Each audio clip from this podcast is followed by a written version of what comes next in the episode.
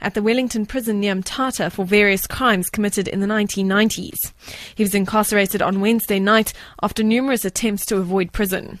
AbaThembu spokesperson Phunduwazi Dalindyebo says yesterday's meeting was a success. There was a meeting of the sons and the doctors of the late King Jonguhlanga Sabata Dalindyebo, brothers and sisters of King Zwelibanzi Liyelepaya Dalindyebo met yesterday and discuss about who is going to act in the absence of the king. And then they finalize that.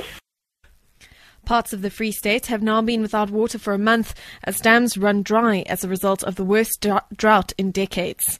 QwaQwa, one of the most densely populated parts of the province, has seen both dams supplying the area run dry. Long queues have formed at tankers providing water for residents. In towns like Senekal, Marquard, and Clocolan, taps have also run dry.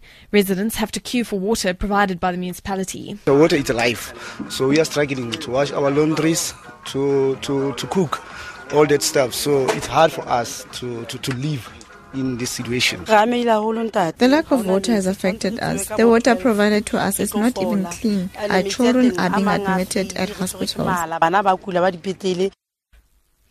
United Nations Secretary General Ban Ki moon has called for calm and restraint after the execution of a prominent Shiite Muslim cleric and 46 others stirred sectarian anger across the Middle East. The UN chief says he's dismayed by Saudi Arabia's execution of cleric Nimr al Nimr and dozens of others convicted of terrorism.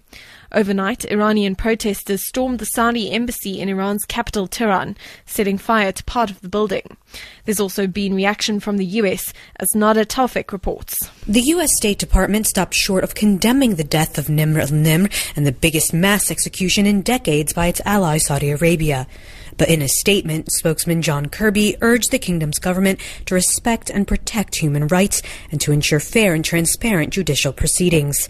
As a revered Shiite Muslim cleric and outspoken critic of the Al Saud family, Nimr al Nimr's execution has set off a fierce wave of condemnation from Shiite leaders around the world. And finally, four people based in South Africa are on Queen Elizabeth's New Year's list to be honoured for achievements in their fields of speciality. Dame Judith McGregor, who is the British High Commissioner to South Africa, will be appointed Dame Commander of the Most Distinguished Order of St. Michael and St. George for services rendered to British diplomacy. Two others will be made members of the British Empire.